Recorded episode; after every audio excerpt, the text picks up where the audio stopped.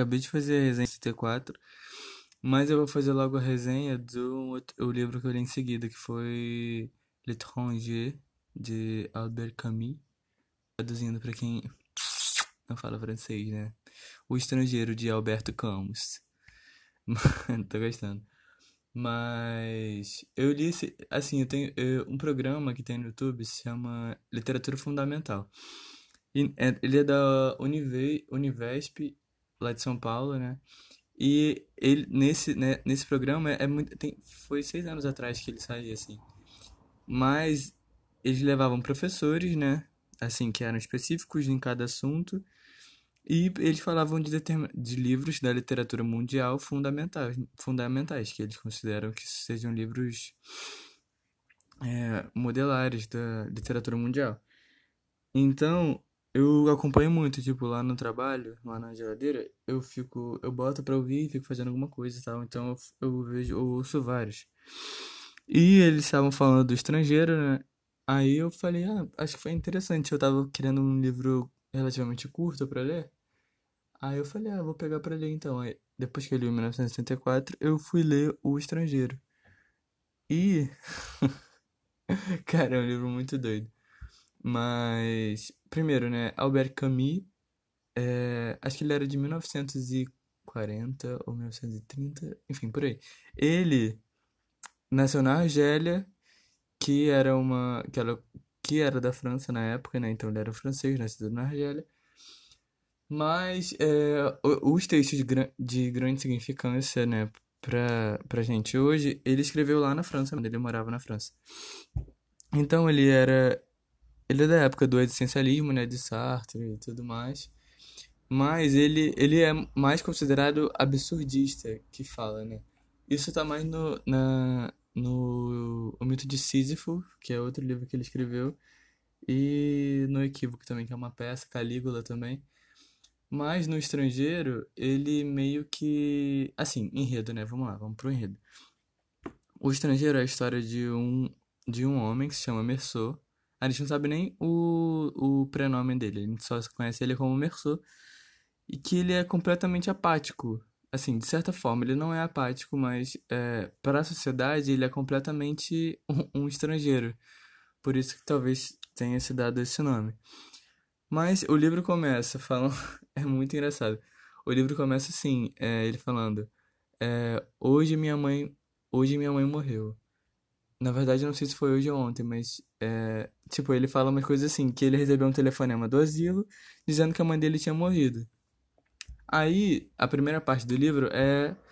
Vai, vai contando essa história, né? O livro é separado em duas partes. Então, na primeira parte, ele vai no enterro da mãe. Só que ele é um personagem muito assim, ele, ele é diferente.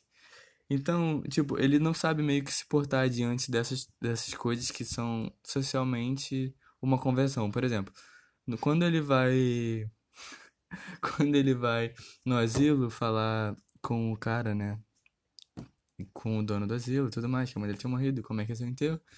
O cara pergunta, ah, você lembra quando sua mãe tem? E ele, ele nem sabe quando a mãe dele tinha. Aí, tipo assim, ele não sabe se se é tipo assim, tipo, se é de boa fumar ou não ali no enterro da mãe. Se ele pode. Aí o cara oferece uma xícara de, leite, de café com leite. Ele aceita, mas ele, tipo, fica... aí todo mundo fica tipo, como assim, né? Como se ele tivesse, tipo, se portando totalmente indiferente a dele ter morrido, né? Aí no outro dia do enterro ele volta pra, pra onde ele mora. E ele vai, ele toma um banho de mar e tal, ele tá na praia, aí ele começa um, um, um, um affair, um romance com uma, com uma moça antiga do trabalho dele. E, e no outro dia ele vai ao cinema com ela, vê uma comédia e tal. E isso tudo pra, vai ser muito importante na trama, né? Introduz pra gente uns outros personagens, que são os vizinhos dele, um que tem um cachorro assim meio doido, e outro que é, que é mais principal, que é o. Esqueci o nome, Raimundo agora, eu acho. O nome do, desse vizinho dele, que é. que tem um relacionamento muito estranho com uma moça, uma moça árabe, e, ele, e esse vizinho agride muito essa moça. É, tipo assim, ele, ele espanca ela, eu acho, sei lá. E ele conta tudo isso pro Merceau, e o Merceau, tipo assim, ah, aham. Uh -huh. Tipo, o Merceau, o Merceau é foda-se pra tudo. Aí ele fala, ah, sim, entendi, aham, tá bom. Aí eles só conversam e tal. Aí, só que esse Raimundo tá sendo. O irmão dessa moça que ele, que ele agride, tá meio que atrás dele. Aí ele fala isso pro Merceau. Merceau, ah, tudo bem, sei lá o quê. Aí, no outro dia, o Raimundo chamou o Merceau pra ir pra uma casa, uma casa na praia. E o, aí vão, vai o Raimundo, alguns amigos, algum, um outro amigo, né, que é o dono da casa. E o Merceau com essa namorada dele. Que eu acho que é Maria o nome da namorada, esqueci.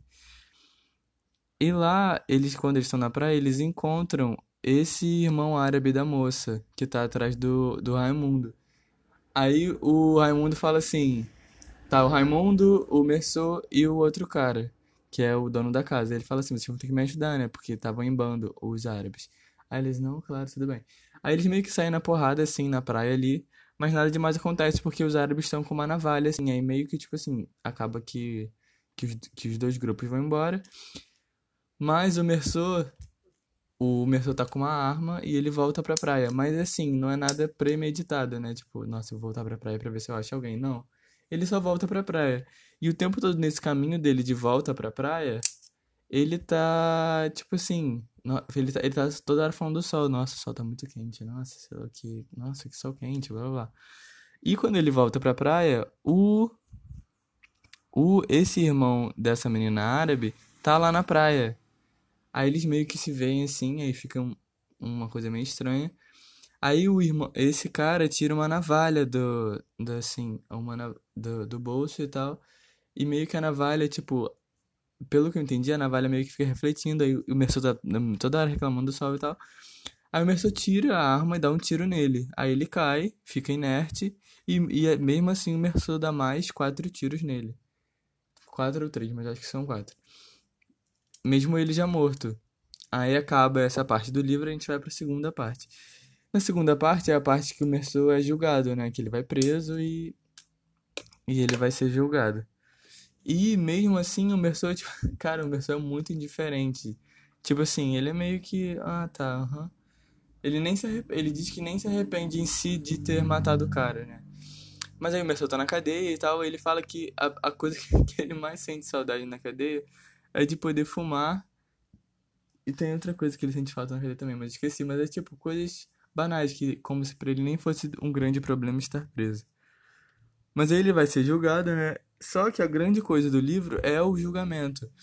Porque o julgamento dele é por ele ter matado, né? E, mas só, só que durante o julgamento todo, o que as, as perguntas que são feitas ao Merceau e ao advogado do Merceau e tal e tudo e o que tá sempre em voga é como ele foi completamente diferente à morte da mãe, como ele se portou e tal.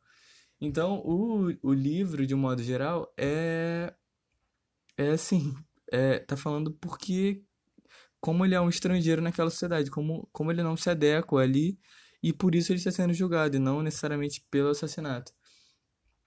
Mas aí, en- enfim, no final ele é ele é julgado. Ele é culpado e ele vai sofrer uma pena de morte. A gente não sabe se ele morre ou não, o livro acaba. Mas. Só que a- os únicos momentos que ele demonstra, assim, que ele realmente meio que sai. No, no livro, toda, todo mundo diz que ele é meio taciturno, né?